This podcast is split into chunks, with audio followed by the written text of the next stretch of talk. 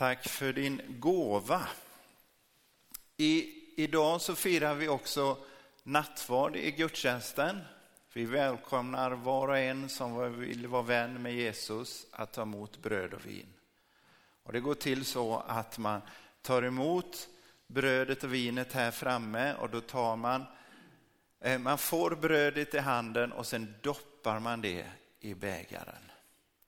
Det finns också möjlighet att eh, tända böneljus, lämna sin lapp, skriva ett bönämne i böneskålen eller få personlig förbön i vänstra hörnet från mig sett. Och det går givetvis bra att vara med att, och inte göra någonting av det här, varken tända ljus eller ta emot nattvard eller så, utan det är helt frivilligt. Och man kan också göra det i den ordning man vill. Man behöver inte stå på räta led här, eh, utan det kan vara åt alla håll. Det är om detta. Ja, Mats han sa att det, var, att det är bönsöndag idag och vi hoppas ju att varje söndag är en bönsöndag. Men idag så ska vi särskilt eh, titta på bönen. Och jag läser från Matteus 6, 5-8 där Jesus säger När ni ber ska ni inte göra som hycklarna. De älskar att stå och be i synagogorna och i gathörnen för att människorna ska se dem.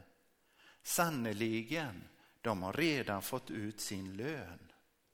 Nej, när du ber, gå då in i din kammare Stäng dörren och be sedan till din fader som är i det fördolda. Då ska din fader som ser i det fördolda belöna dig. Och när ni ber ska ni inte rabbla tomma ord som hedningarna. De tror att de ska bli bönhörda för de många ordens skull. Gör inte som det, ty fader vet vad ni behöver redan innan ni har bett honom om det. Amen. Jag brukar inte predika en sån där klassisk trepunktspredikan. Men idag ska jag faktiskt göra det. Och mina tre punkter är, den första punkten är var ska vi be? Den andra punkten är hur ska vi be? Och min tredje punkt är varför ska vi be? Jag ska försöka svara på det. Och eh, eh, de här tre punkterna hänger ju faktiskt också ihop. Men den första punkten, var ska vi be? Ja, Jesus verkar ju börja med att eh, tala om var vi inte ska be någonstans. Vi ska inte be i synagogan eller i gathörnen.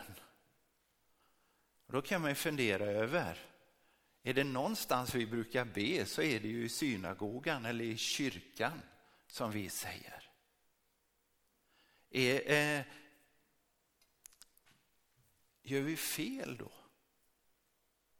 Nej, det Jesus säger handlar inte så mycket om geografisk plats utan om riktning.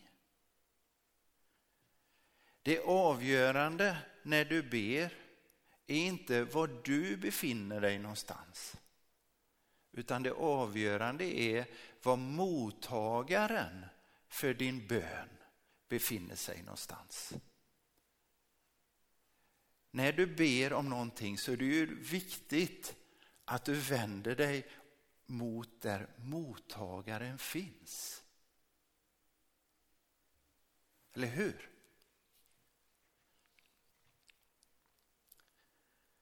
En hycklare är ju någon som gör något men menar något annat. Alltså det är inte som det ser ut. Det ser ut som hycklarna vänder sig till Gud. Men vilka ber de till egentligen? Jesus säger de älskar att be i synagogan och gathörnen. Varför gör de det? Jo, för de vänder ju sig dit där mottagaren finns. Och vilka är deras mottagare för deras böner? Det är inte Gud, utan det är människorna. Så utifrån vad de vill ha så vänder de sig i rätt riktning. De vänder sig mot människorna för det är där de vill ha sitt bönesvar. Och Jesus säger de får det. De har sannerligen redan fått ut sin lön. För det de vill ha, det är att människor ska se och bekräfta hur fromma och hur andliga de är. De vill helt enkelt ha status. Andlig status. Och därför så vänder de sig dit där de ska få bönesvar hos människorna. Gör inte som det, säger Jesus. Och som de missionare som många av oss är, där andligt högmod är den största synden av alla. Så tänker vi kanske nu, aldrig mer ska jag be så att någon annan ser eller hör det. För då kanske det är så att jag är ute efter andra människors bekräftelse, att jag är ute efter att andra människor ska se hur from jag är. Nej, det är bättre att vara tyst.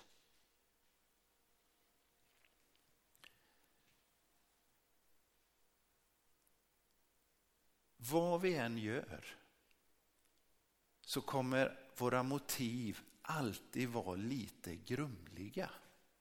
Mer eller mindre.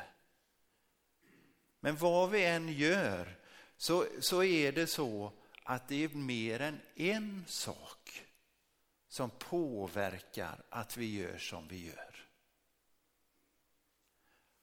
Och det tror jag är någonting vi får leva med. Och där vi i, i det får be till, till Gud, liksom Gud, rena mina, rena mina motiv. Men alternativet till att aldrig göra fel, det är ju att inte göra något.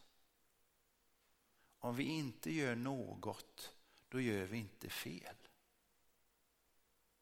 Men när Jesus i, i eh, liknelsen om människor som får olika pund att förvalta så är det en som gräver ner sitt pund. Han gör inte något för att vara på den säkra sidan att inget blir fel. För att inte riskera att få skäll, att inte riskera att du gjorde fel så gräver han ner pundet. Men blir han tackad för det? Nej. Svaret är inte att, att gräva ner sitt pund. Utan svaret är att komma med det man är. Och vilket, med det man är och har. Vilket dike tycker du vi är närmast? Att vi skryter med vår andlighet eller att vi håller den inne? För min del är jag rätt så klar på att det diket vi är närmast är att vi håller den inne. Jag tror inte vi behöver bekymra oss så mycket för detta. Det är inte där vi är, att vi liksom skulle vara andligt skrytsamma. Utan det vi brottas med är att vi inte vågar ta steg i, i det andliga. Eh, en kollega till mig han brukade säga så här i, den, i min förra församling. Vi behöver höja vårt andliga frimodighetsindex. Och det tror jag. Det tror jag. Men nu är det ju så att Jesus säger inte bara var vi inte ska be, utan han säger ju faktiskt också var vi ska be någonstans. Och vad säger han? När vi ska vända oss till bönemottagaren, Gud, ska vi då vända oss liksom långt bort i himlen? Nej, säger Jesus. När du vänder dig till bönemottagaren ska du inte gå bort, utan du ska gå hem. Vi ska gå in i vår kammare, in i det fördolda.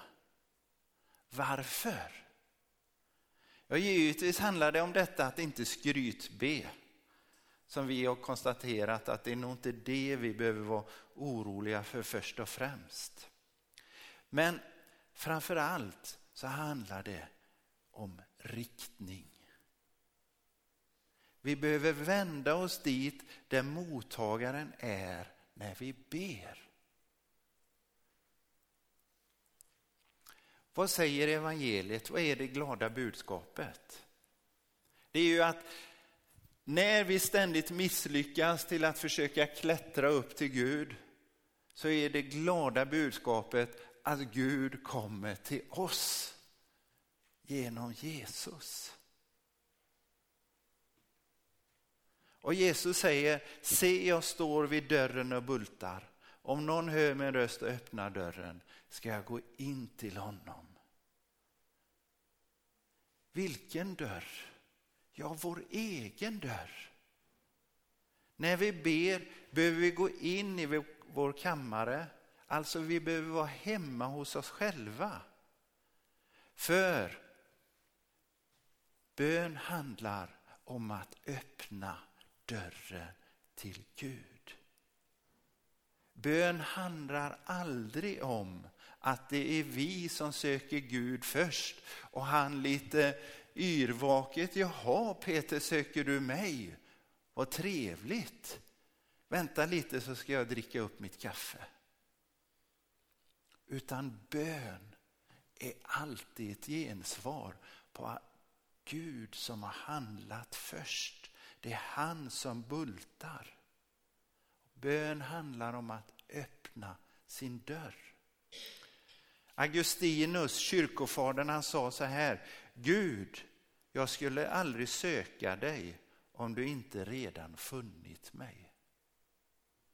Gud, jag skulle aldrig söka dig om du inte redan funnit mig. Vi talar om att söka Gud i bön och det ska vi fortsätta att göra.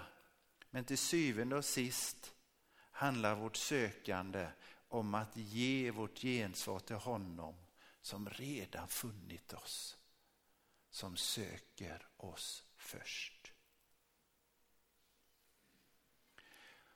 Och Det är därför den geografiska platsen inte är avgörande. Du kan be hemma såväl i kyrkan, du kan be i bilen, knäpp inte händerna, blunda inte. Utan var du än är kan du be. Det viktiga är att vi är hemma hos oss själva, för det är där mottagaren finns, det är dit han kommer. Vår bön är ett gensvar på att han bultar på vår dörr. I den rastlösa tid vi lever i är det inte helt enkelt. Så många av oss, inklusive mig själv, har så lätt att hela tiden vara lite före oss själva. Vi är inte hemma.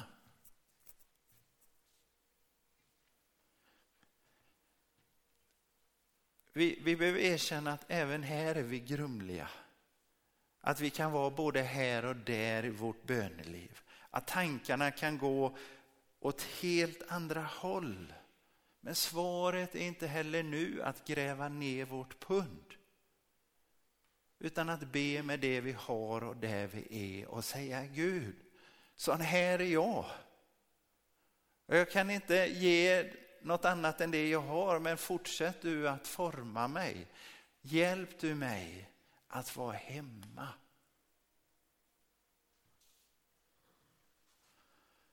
Och när Jesus pratar om att Fadern är, ser i det fördolda, så handlar det inte så mycket Det handlar inte om att det ska vara hemligt, att det ska döljas, utan det handlar så mycket mer om det osynliga.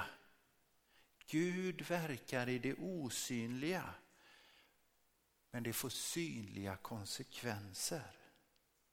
När vi ber vår fader, du som är i himlen, så handlar det inte om att Gud är geografiskt ett par mil upp i luften och nu gäller det att få våra böner att nå dit. Utan att Gud är himlen, det handlar om att det är en icke-materiell dimension som står utanför tidens och rummets begränsningar. Gud är det fördolda, det osynliga som inte är långt borta utan helt nära. Men det är en annan dimension. Så den första punkten är alltså, var ska vi be? Hemma hos oss själva. Här. Andra punkten, hur ska vi be? Ja, om var vi ska be handlar om var mottagaren finns. Så handlar hur vi ska be om vem vi ber till. Hur mottagaren är avgör hur vi ber. Jesus säger att vi inte ska be som hedningarna. Vem eller vad bar det till? Ja, det bad till någon eller något som skulle bönhöra dem utifrån att de använde rätt teknik. Alltså många orden-tekniken. Om vi ser till att vi ber på ett visst sätt så kommer vi att få det vi behöver. Med andra ord så vänder de sig till en mottagare som går att manipulera eller bemästra. Om jag ber på det här sättet så kommer jag få det som jag vill. Låt min vilja ske som den sker på jorden, så också i himlen. Men Jesus säger att mottagaren för lärjungarnas böner redan vet vad de behöver. Och själva nyckeln ligger i hur vi ska be, ligger i hur Jesus beskriver mottagaren. Han är er far. Lärjungarna ber till sin far. Det påverkar man hur man ber, eller hur? Om man ber till en som är ens betjänt, då är ju ens bön egentligen en befallning. Kan du ge mig rökrocken? Man har väl en rökrock om man har betjänt va? Även om man inte röker. Om, om, man, om man ber till en opersonlig kraft, ja då handlar det som vi sa om en teknik för att få kraften att verka som man vill. Men vi ber till en far, till vår far. Mänskliga fäder kan vara både det ena och det andra. En god far eller mor för den delen är något helt fantastiskt. En dålig är inte roligt. Och vi kan ha olika erfarenheter. Men Jesus beskriver en god far. En som känner sina barn, som vet vad de behöver. En far som vill sina barns bästa. En far som har kunskap och perspektiv som barnet inte har. Och därför så berättar eh, eh, barnen för fadern om alla sina önskningar i tro och tillit att han vill deras bästa. Och som en god far så svarar han alltid ja på sina barns böner. Nej. Ska du vara en god förälder så måste du nästan säga nej oftare än du säger ja. Pappa, jag vill ta bilen till skolan idag, det regnar. Nej tjejen, du är 11 år. Pappa, jag, jag vill ta bilen till, till kompisarna, med kompisarna på skoldansen.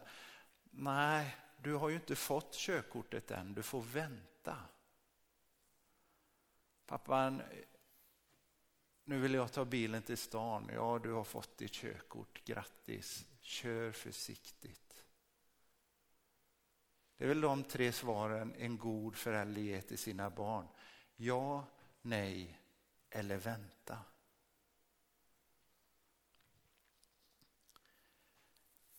Det kan vara svårt för oss att veta när svaret är det ena eller det andra eller det tredje. Särskilt när vi tycker att nu är tiden inne och detta är något gott. När vi ber för någon som är sjuk till exempel. Men medan hedningens bön handlar om att ta kontroll över bönesvaret ber den kristne i tro och tillit till att hennes far har kontrollen. Även när hon inte förstår. Så för det första, var ska vi be? Hemma hos oss själva. Hur ska vi be?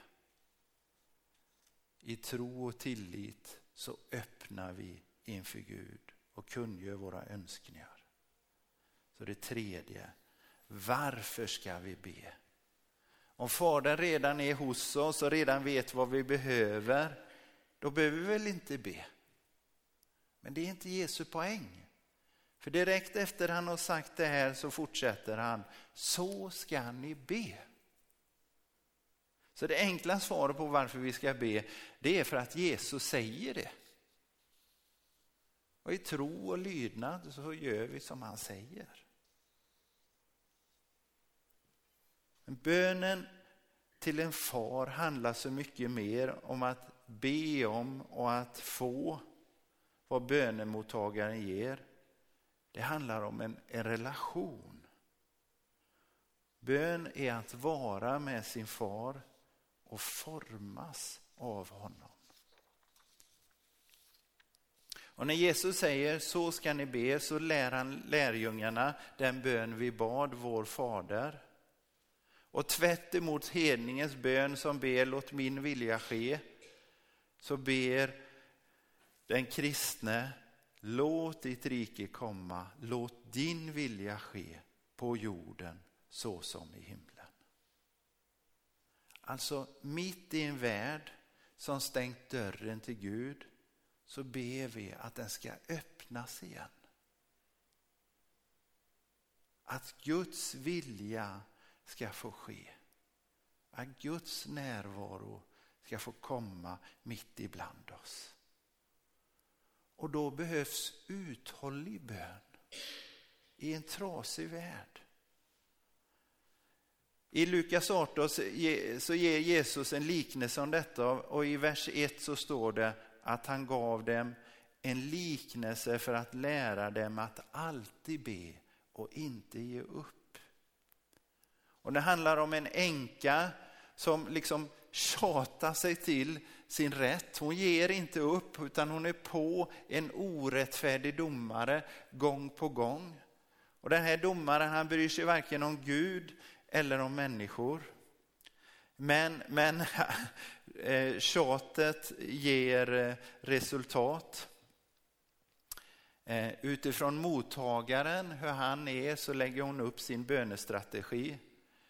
Att inte ge upp, bara ligga på om och om igen. Men Jesus säger, men ni har en helt annan mottagare. En som är er far som vill ert bästa. Borde inte det motivera er att be? Men så avslutar han. Jag säger er, Gud ska snart nog låta dem som ber till honom få sin rätt. Men människosonen ska han finna någon tro här på jorden när han kommer.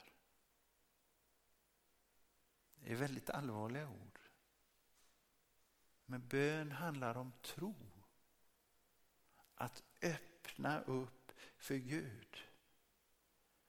Och på en jord som är full med orättfärdiga domare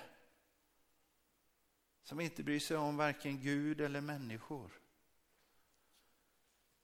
så behöver vi be utan att ge upp i tro. Vi behöver inte bulta för att få mottagarens uppmärksamhet. Utan i tro behöver vi öppna upp för honom som bultar på vår dörr. Det är den kristnes bön. Amen. Och vi ber nu. Herre, vi ber som lärjungarna en gång bad, Herre lär oss att be. Herre lär oss att be. Tack för evangelisk glada budskap. Att du har kommit till oss, att du är här och att du vill vårt bästa. Hjälp oss att be i tro på detta. Amen. Amen.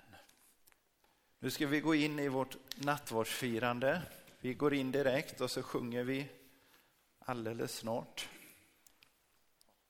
Det är Jesus själv som bjuder oss att, att ta emot bröd och vin. Och här får vi bokstavligt talat öppna upp och ta emot det Gud ger.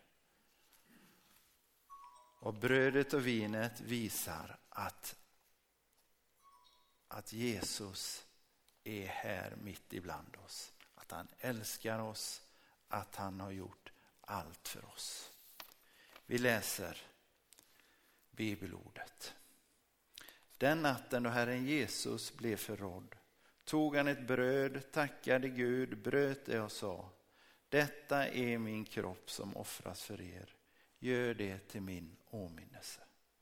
Likaså tog han bägaren efter måltiden och sa Denna bägare är det nya förbundet genom mitt blod. Var gång ni dricker av den, gör det till min åminnelse. Låt oss be. Herre, vi tackar dig att vi får komma till dig, får komma till nådens tron frimodigt, utan fruktan, utan rädsla. Och vi tackar dig för att, att vi får komma för att få förbarmande och hjälp. Vi får erkänna vår synd och vår skuld, Herre. Och vi tar emot förlåtelse från dig. Tack Jesus. Och så ber vi, låt din heliga ande komma över oss, över dessa gåvor så vi får del av det himmelska brödet och det himmelska vinet. Amen.